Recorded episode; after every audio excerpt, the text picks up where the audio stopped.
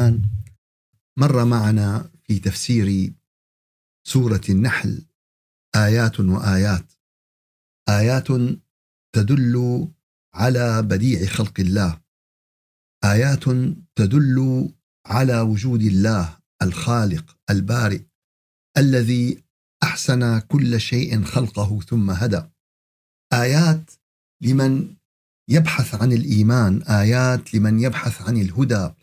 آيات لمن يبحث عن معرفة الحقيقة واكتشاف الحقيقة. وفسرنا في الأسبوع الماضي قوله تعالى وإن لكم في الأنعام لعبرة نسقيكم مما في بطونه من بين فرث ودم لبنا خالصا سائغا للشاربين. وبينا أن الفرث هو الحشائش والأغذية التي تهضمها وتكون في معدة آه، الأنعام. والدم معروف ويخرج من بين هاتين البيئتين المستقذرتين يخرج لبنا خالصا سائغا للشاربين. وكأنها رسالة رسالة لكل منا أنه مهما كانت بيئتك قاسية وملوثة يمكن أن تكون أنت نقيا صافيا. رسالة. لو المجتمع اللي حولك كله لو بيتك لو أسرتك لو مدينتك لو كذا كل الظروف حولك قاسية كل الظروف. من بين فرث ودم لبنا. الله أكبر. وكذلك من بين بيئة قاسية في البيت ومن بين مجتمع ملوث يخرج عالما طاهرا صفيا صافيا نقيا يؤدي ويعطي ويمن الله عليه بكل هذه الأعطيات. ومن ثمرات النخيل والأعناب.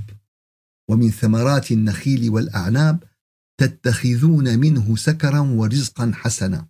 إن في ذلك لآيات لقوم يعقلون. وبدأنا في تفسير هذه الآية في الأسبوع الماضي. وقلنا أنه سيكون لنا وقفة مع ثمرات النخيل والأعناب. فموضوع النخيل الحقيقة موضوع قائم بذاته. ف فيه حقائق مذهلة. حبة التمر هي فيها حقائق مذهلة. شجرة النخيل فيها حقائق مذهلة. أولا قد تعمر هذه الشجرة مئة عام. مئة عام جيل ورا جيل وهو يرى شجرة النخل وهي شجرة جميلة. يعني من يسير في حقول فيها أشجار النخل الحقيقة تكون فيها من الجمال يعني الشيء البديع. والتمر فيه ما يزيد على 48 مادة غذائية معدنية. وتكاد تكون يعني آه، حبة التمر يعني تكاد تكون يعني آه، سوبر ماركت غذائي وتكاد تكون صيدلية كاملة. فمواد سكرية فيتامينات معادن أشباه معادن أملاح كل هذا بهذه التمرة اللذيذة اللي الإنسان بياخذها مع كاسة الحليب أو مع كاسة الشاي. والحمد لله صاروا يساووا راس بعجوة صاروا يساووا يعني مآكل مختلفة. من وين هي؟ مين دللنا هالدلال؟ مين أعطانا هالعطاء؟ مين أكرمنا هالكرم؟ ومع ذلك فالتمر لا يقبل التلوث.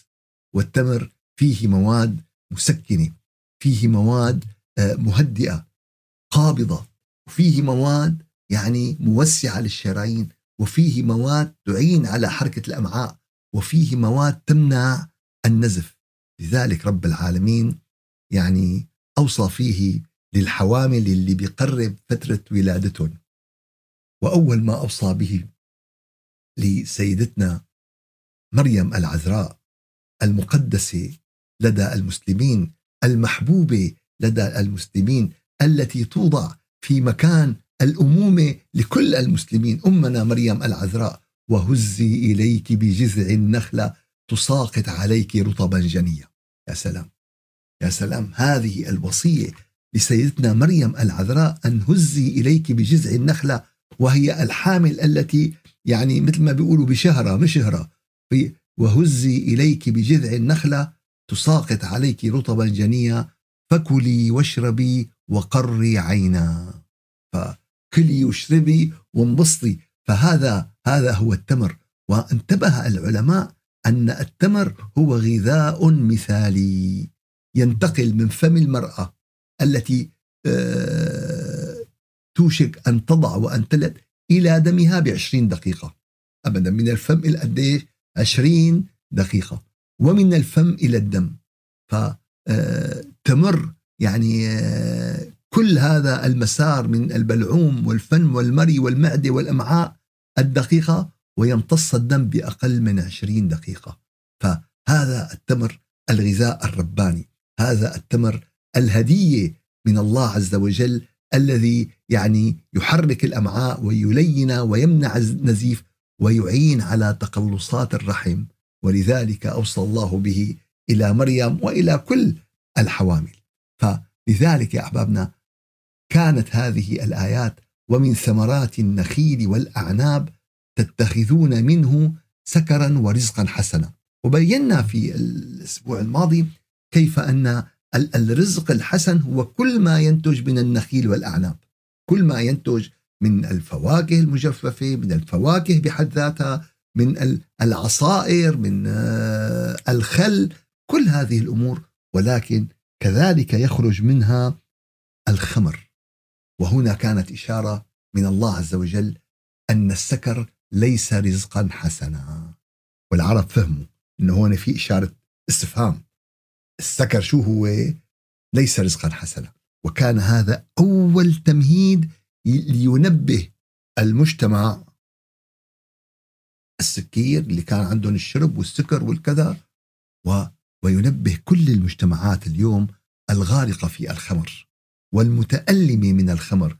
والتي تدفع ثمن الخمر جرائم وانتهاكات للأعراض وتدهور بالصحة. فكانت إشارة لطيفة ناعمة أن تفكروا وتوقفوا أن الخمر ليس رزقا حسنا. إن في ذلك لآية لقوم يعقلون يدركون يفهمون إن شر الدواب عند الله الصم البكم الذين لا يعقلون. هدول دواب بني آدم. هدول دواب إيش؟ هدول دواب بني آدم. لأن دواب الحيوانات يعني عقل محدد عقل مبرمج عقل له وظائف محددة يؤديها. أما العقل المفتوح فهو عقل ابن آدم. يعني بشبه لكم إياها مثل في كمبيوتر بالغسالة في كمبيوتر بالغسالة وفي كمبيوتر أنت عندك. كمبيوتر الغسالة له مهام محددة. بس آه، غسيل شطف تنشيف له مهام محددة. لا يقوم بغير هذه المهام. أما الكمبيوتر اللي عندك فبيقوم كيف ما بتبرمجه بيشتغل هكذا الإنسان. إنسان عنده إمكانيات واسعة وإمكانيات جبارة. البرامج اللي فيه الموضوعة فيه آه، موجودة مقارنة مع الحيوانات ولكن معه إمكانية للتوسع والتوسع الكبير. فلذلك الإنسان حينما لا يستخدم هذا العقل في معرفة الله حينما لا يستخدم هذا العقل في آه، الفهم عن الله فهذا الإنسان أصبح أصما أبكما عن الحقيقة وأصبح من شر الدواب. يا رب لا تجعلنا من شر الدواب. قال معه دكتوراه ما له علاقة. قال عنده أسهم مدري قديش قال عنده بنايات قال عنده ألم... إن شر الدواب عند الله عند الله مو عند ابن آدم بجوز عند ابن آدم عم بيحطوه بالصحف وبيعملوا معه مقابلات لا لا. عند رب العالمين إن شر الدواب عند الله الصم البكم الذين لا يعقلون. وكذلك بين الله عز وجل أن أول ما يستخدم العقل الذي هو طريق للإيمان في فهم آيات الكون في فهم آيات الله في فهم خلق الله. إن في خلق السماوات والأرض واختلاف الليل والنهار والفلك التي تجري في البحر بما ينفع الناس وما أنزل الله من السماء من ماء فأحيا به الأرض بعد موتها وبث فيها من كل دابة وتصريف الرياح والسحاب المسخر بين السماء والأرض. آيات وآيات وآيات. لآيات لقوم يعقلون. عندهم عقل الله أعطاهم إياه وهم يستخدمون هذا العقل ويستخدمون هذه المعرفة ويستخدمون هذه الإمكانية قال إذا ما استخدموها قال نزلوا في سلم الخلق إلى أسوأ الدواب إلى أسوأ الدواب. ثم تنتقل بنا الآيات إلى معجزة جديدة إلى خلق بديع إلى يعني قضية تكاد لا تصدق. تكاد لا تصدق. النحل. النحل. وأوحى ربك إلى النحل. أن اتخذي من الجبال بيوتا ومن الشجر ومما يعرشون. قال شو قصة النحل؟ قال يا أخي النحل قضية قائمة بذاتها أمة قائمة بذاتها. لها ترتيبها. لها نظامها. لها أسسها. لها بناء لنعجز حتى الآن نحن كبشر أن نصل إلى إيش؟ إلى هذه المرحلة. فشو قال؟ اتخذي من الجبال بيوتا. بيوت قبل ما نعرف نحن البيوت. بيوت لما كنا نحن لسه عملنا ساكنين بالخيام كنا ساكنين بالكهوف. لما كنا ساكنين كان النحل شو؟ كان عندها بيوت. ليش؟ قال عندها مهندسات مختصات بصنع. هذا البيت الشمعي الذي يكون على شكل أسطوانة سداسية. على شكل إيش؟ أسطوانة سداسية. هذه الأسطوانة السداسية آه، متساوية الأضلاع. يعني بين الضلع والضلع 120 درجة تماما بمنتهى الدقة. طيب عندها منقلة يعني يعني صرنا بصف السادس. وواحد ما بيعرف يرسم زاوية 120 درجة. ومعه بيكار ومعه منقلة وبجوز في ناس لهلأ بيقول لك والله صعبه يعني شلون بدي أرسم. كيف تصنع النحلة؟ هذا البناء الشمعي. من علم النحلة؟ هندسة البناء. وبيبدأوا بالبناء من هالجهة بيبدوا النحل ومن هالجهة بيبنوا بيبنوا بيبنوا المسدسات الشمعية ويصلون بنفس المكان ويلتقوا تماما. وكأنه كمبيوتر عم يشتغل اليوم إذا جبنا أحسن عاملين قلنا له أنت بلط من هون وأنت بلط من هون.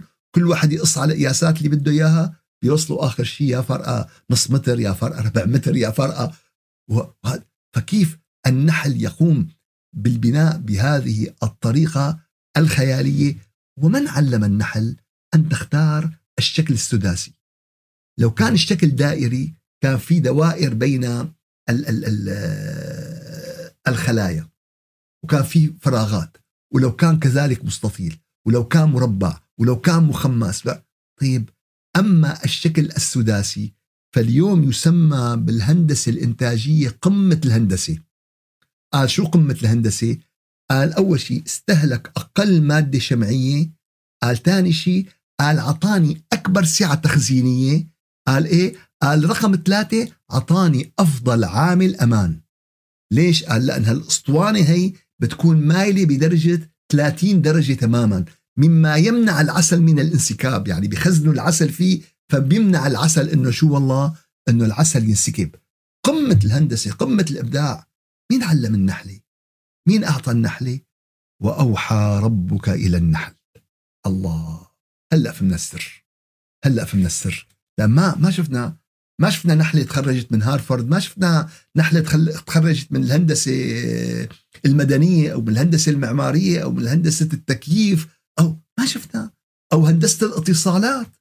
ليش هندسة الاتصالات؟ قال لكل خلية نحل كلمة سر. شو؟ لكل خلية نحل كلمة سر. فلو بالحقل في عشرات آلاف خلايا النحل لا يمكن لنحلة تدخل إلى غير خليتها. لا يمكن ولا يسمح لها. طيب كيف؟ في في نحلات حارسات تعطيها كلمة السر تدخل. ما بتعطي كلمة السر لا يمكن إنه إيش؟ نحن بنفرح هلأ لك بناية في لها كود باب الكراج هي شو هي؟ بالقرن العشرين والقرن أما أول النحل من إيمتى؟ من إيمتى؟ عندهم الكود لتدخل كل نحلة إلى إيش؟ لتدخل كل نحلة إلى إلى بيتها. والواقع أن هذه الخلية التي يسكن فيها ما بين عشرة آلاف إلى 80 ألف نحلة قديش بيسكن بالخلية؟ من عشرة آلاف إلى 80 ألف نحلة في فريق من النحل مهتم بتجديد الهواء دائما بيجدد الهواء. فإذا كان الهواء صيف تقف على باب الخلية وترفرف بأجنحتها حتى تشكل تيار هوائي من الخارج ويؤدي إلى إيش؟ إلى ترطيب الخلية وأن يكون فيها الجو لطيف ومقبول وتعدل من هذا الجو. وإذا كان الجو بارد فتقوم بإغلاق كل النوافذ تقوم بعملية عزل من أجل الحفاظ على الحرارة. وأوحى ربك إلى النحل. فريق من النحلات يقوم بالتنظيف. أي نحلة تعود قذرة إلى الخلية لا يسمح لها بالدخول تقتل. يا لطيف. تقتل ولي إذا لو كان لو كان كل واحد عند قذارة بده يقتل كان بشر ما في حدا. فجزاء ما بتدخل على البيت. وأي حشرة دخلت للخلية آه، تسحبها النحلات المنظفات. في نحلات منظفات. فأي حشرة دخلت بالغلط دخلت بالكذا فدغري بيتم اعتقالها وإخراجها إلى كذا. وإذا قاومت تقتل وإذا كانت الحشرة كبيرة, كبيرة ما بيستطيعوا إخراجها. طبعا هذا بده يشكل بكتيريا وبده يشكل فتقوم بتغليفها بمادة خطيرة. كذلك يعني آه تنتجها النحلة وهذه المادة تسمى العكبر مادة العكبر أو البروبوليس. فهذه المادة البروبوليس مادة سنأتي إلى التحدث عنها لأن تعد هذه المادة المادة المعقمة للخلية.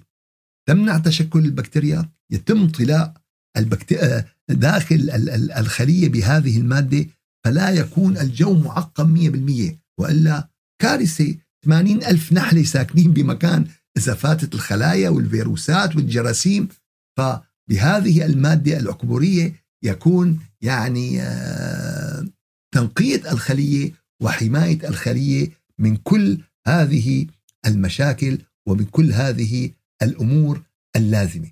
فالواقع يا أحبابنا نتحدث مثل ما بيقولوا يعني أمثلة سريعة وبسيطة.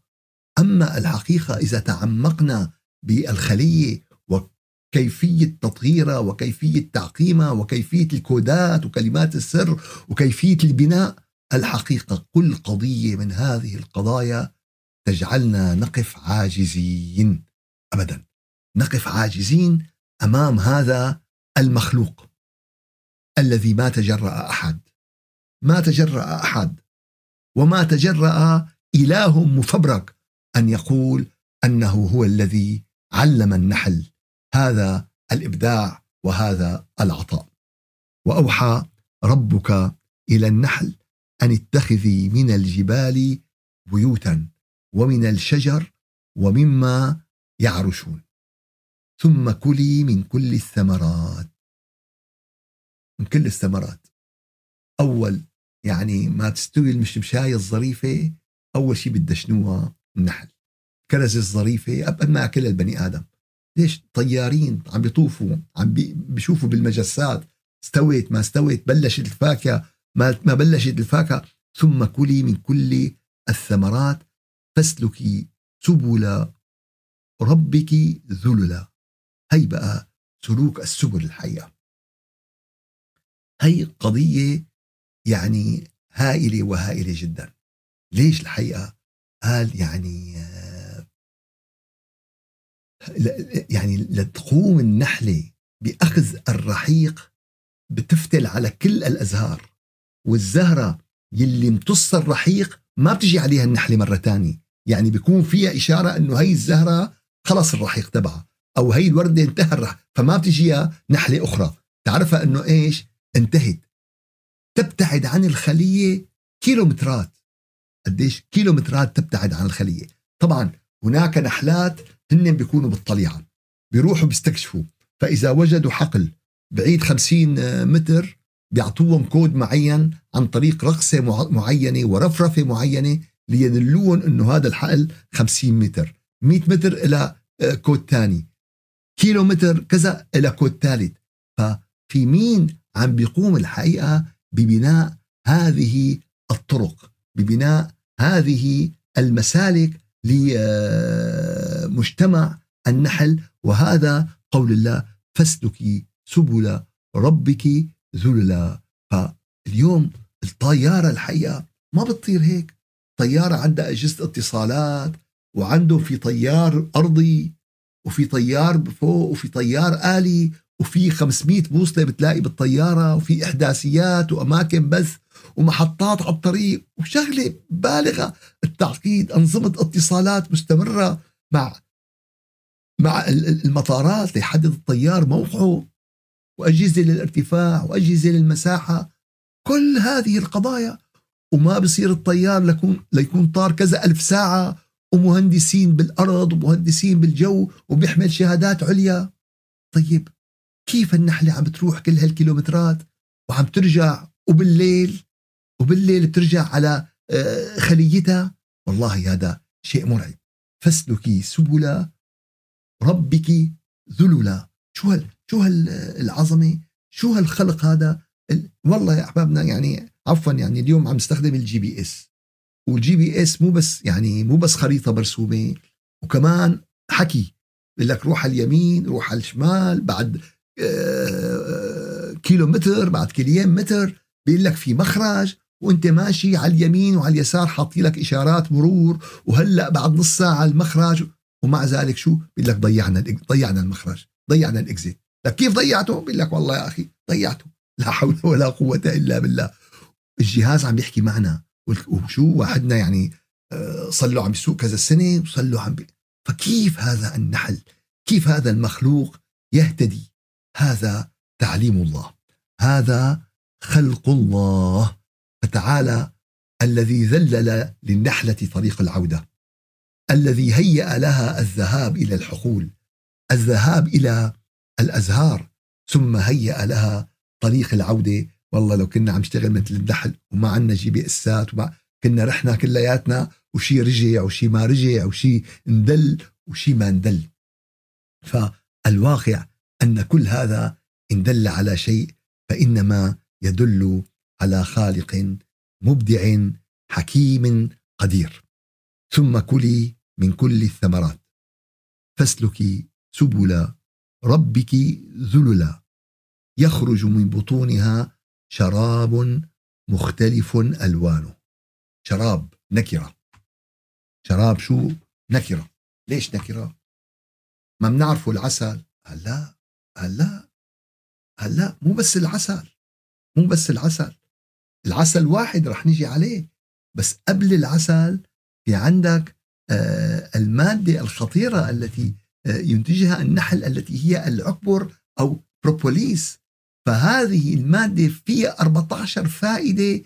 كل فائدة يعني آه، كتاب كامل. كل فائدة منهج كامل. كيف يصنع النحل هذا العكبر الحقيقة؟ الذي كمان له ألوان مختلفة فلونه بيروح من الأخضر وإلى البني. تحددها نوعية الأشجار نوعية الزهور. الموجودة التي يتغذى عليها النحل يتكون العكبر من مجموعة من المواد الأساسية من الأحماض العطرية الغير مشبعة. في مضادات أكسدة آه، ترجع إليها معظم الفوائد العلاجية لمادة العكبر في 35 مادة عطرية راتنجية. في مادة الشمع بنسبة تتراوح بين 30 ل 35% في زيوت عطرية طيارة تصل ل 10% في حبوب لقاح بنسبة 5% مثل ما ذكرنا له فوائد صحية كبيرة وكبيرة جدا وهو له أبحاث. ما إذا بدنا نخوض بهالقصص هي ما بنخلص بأشهر. فقط هذه المادة المادة الثانية التي تنتجها النحلات هي الغذاء الملكي. الغذاء الملكي. فهذا الغذاء الملكي قسم من النحلات العاملات آه، يعني آه، تذهب إلى أماكن الأزهار. الملكة في قسم خاص قائم عليها. فيذهب إلى أماكن الأزهار فتأخذ غبار الطلع وغبار الطلع غذاء دسم جدا مفعم بالمواد البروتينية وتصب عليه رحيق الأزهار وتعجنه وتقدم طعاما ملكيا نفيسا للملكة. وهذه النحلات الوصيفات نحلات حارسات لا تسمح لأي نحلة بدخول إيش؟ بدخول الخلية. والملكة لا تدافع عن نفسها إلا أمام ملكة أخرى. يعني لا تستخدم الأداة القاتلة اللي عندها إلا أمام ملكة أخرى. فبده يكون في ملك واحد ملكة واحدة تدير هذه الخلية. وين المناصرين حقوق المرأة؟ وين بيقول لك إيه أخي الأديان؟ لا.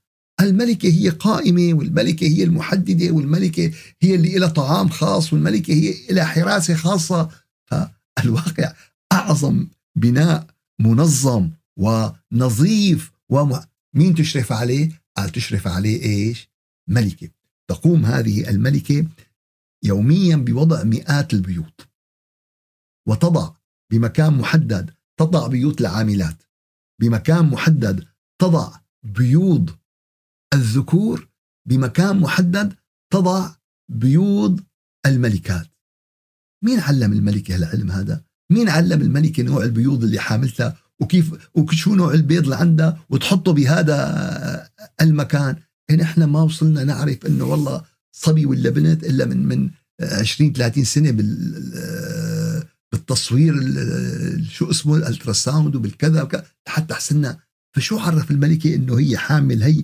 ببيوض آه، ملكات. هون حاملة ببيوض ذكور هون حاملة ببيوض ببيوض إناث. فالواقع النظام الملكي والملكة بحد ذاتها في خلية النحل قضية آه، بحاجة إلى دراسة مستفيضة. ودراستها الحقيقة دراسة ممتعة. وكذلك يخرج من بطونها شراب مختلف ألوانه. العسل. العسل. هناك العسل الأسود والبني والأصفر والقريب من اللون الأبيض وذو اللون الزرق ألوان متعددة ومتعددة وهذا الاختلاف بسبب اختلاف التربة ورحيق الأزهار ونوع المرعى الذي ترعاه خلايا النحل ولكن هذا العسل فيه شفاء للناس. شوفي في صيدلية كاملة اليوم. في صيدلية كاملة فيه الشفاء الكامل لبني الإنسان. شفاء آه، بالأمراض الصدرية والسعلة والمراهم. الحقيقة هذا بحث ما يستخدم به العسل بحث كبير وكبير جدا. يعني إذا وقف عنده الإنسان كيف آه، للنبي محمد أن يتحدث بهذا الكلام؟ وكان المجتمع لا يدرك شيء لا النبي ولا كل المجتمع يدركون أي شيء من هذا. كلها مكتشفات علمية حديثة كلها مكتشفات معاصرة أتى بها العلم الحديث ليبين لنا كل هذه الأمور الحقيقة. هذه قضايا يعني ليست بالسهل. مجتمع النحل هو مجتمع يعطينا أن تنبه أيها الإنسان بأنك تسيء إلى هذا الكوكب. نحن ساكنين ببيت كلياتنا ونحن النحل ساكنين معكم ولكن أنت أيها الإنسان تدمر هذا الكوكب وأنا عم ساعدك اليوم النحلة بس تقوم بتلقيح النباتات فهي يعني مسؤولة عن تلقيح سدس النباتات المزهرة بالعالم مين بيلقح لنا إياه؟ النحل قال شو بيدفعوا لشركات الأغذية؟ قال على حساب رب العالمين و400 نوع زراعي مختلف من النباتات والحقيقة أن هذه النحل يعني آه، يعد ملقح لأهم المحاصيل الغذائية على وجه الأرض. والبشر مدينون بهالجهد هذا من التلقيح وهناك ملقحات أخرى ولكن يعتبر النحل من أكثر الملقحات. فثلث الطعام اللي بنستهلكه يوميا اليوم يعتمد على تلقيح النحل تلقيح النحل.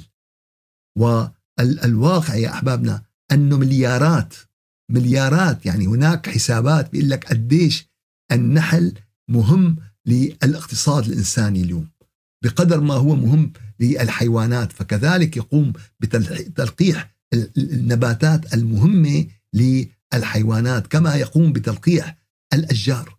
والنحل هو مؤشر على صحة البيئة هو مؤشر. فصحة ووفرة النحل مؤشرين على صحة البيئة الأوسع لأن العوامل التي تؤثر على النحل ستؤثر على كثير من الملقحات الأخرى للنباتات. وكما ذكرنا أن النحل يعطينا منتجات ثانوية آه، العسل الشمع حبوب اللقاح الغذاء الملكي كل هذه القضايا الحقيقة تعطينا إياها النحلة الذي أوحى الله لها فساهمت النحلة باقتصاد الولايات المتحدة الأمريكية في عام 2010 بما قيمته 20 مليار دولار من المحاصيل الزراعية. 20 مليار دولار ليس بالرقم السهل ابدا بل هو رقم اقتصادي مرعب ومذهل. ف بعض الدراسات بينت إنه بعام 2014 2% من النحل البري وهو أكثر أنواع النحل شيوعي شيوعا خصب حوالي 80% من المحاصيل الزراعية. كما ذكرت البحث كبير والبحث عميق والدلالات واسعة. والغاية إن في ذلك لآية لقوم يتفكرون.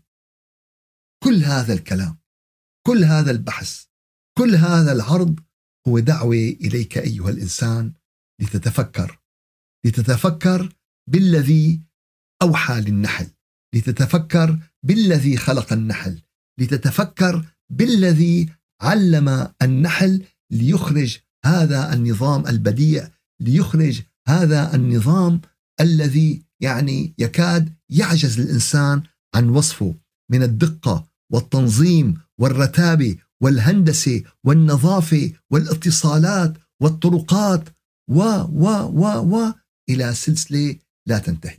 يا رب يا رب اجعلنا لكلامك من العاقلين. يا رب واجعلنا فيه من المتفكرين. يا رب اجعلنا لآياتك من المستنبطين العارفين حتى نستدل عليك بأنك أنت الإله الواحد بأنك أنت الإله الخالق بأنك أنت الإله المبدع الذي ليس كمثلك شيء والذي ليس كخلقك شيء والذي ليس كإبداعك شيء. سبحان ربك رب العزة عما يصفون وسلام على المرسلين والحمد لله رب العالمين إلى شرف النبي وأرواح المؤمنين وإلى روح من سبقنا من أرحامنا إلى دار البقاء الفاتحة. أعوذ بالله من الشيطان الرجيم. بسم الله الرحمن الرحيم. الحمد لله رب العالمين والصلاة والسلام على سيدنا محمد وعلى آله وصحبه أجمعين. اللهم أعنا على ذكرك وشكرك وحسن عبادتك ولا تجعلنا يا إلهنا يا مولانا من الغافلين. يا رب اجعلنا من الذين يعقلون ويتفكرون ويفهمون ويؤمنون بفضلك وجودك ورحمتك يا أرحم الراحمين. يا رب اجعلنا من القوم الذين يستغفرون ويتوبون ويتطهرون حتى يلقوك وأنت راض عنهم. يا رب حتى يأتوك بقلوب سليمة وأنت القائل إلا من أتى الله بقلب سليم. يا رب تصدق علينا بقلوب سليمة من الشقاق والنفاق وسوء, وسوء الأخلاق. يا رب تصدق علينا بقلوب سليمة من الظلمات. يا رب تصدق علينا بقلوب سليمة من الأهواء. يا رب تصدق علينا بقلوب سليمة من كل شيء لا يرضيك يا رب العالمين. يا رجاء السائلين يا غياث المستغيثين يا أمان الخائفين لا إله إلا أنت. سبحانك إنا كنا ظالمين. سبحان ربك رب العزة عما يصفون. وسلام على المرسلين والحمد لله رب العالمين. إلى شرف النبي وأرواح المؤمنين. الفاتحة.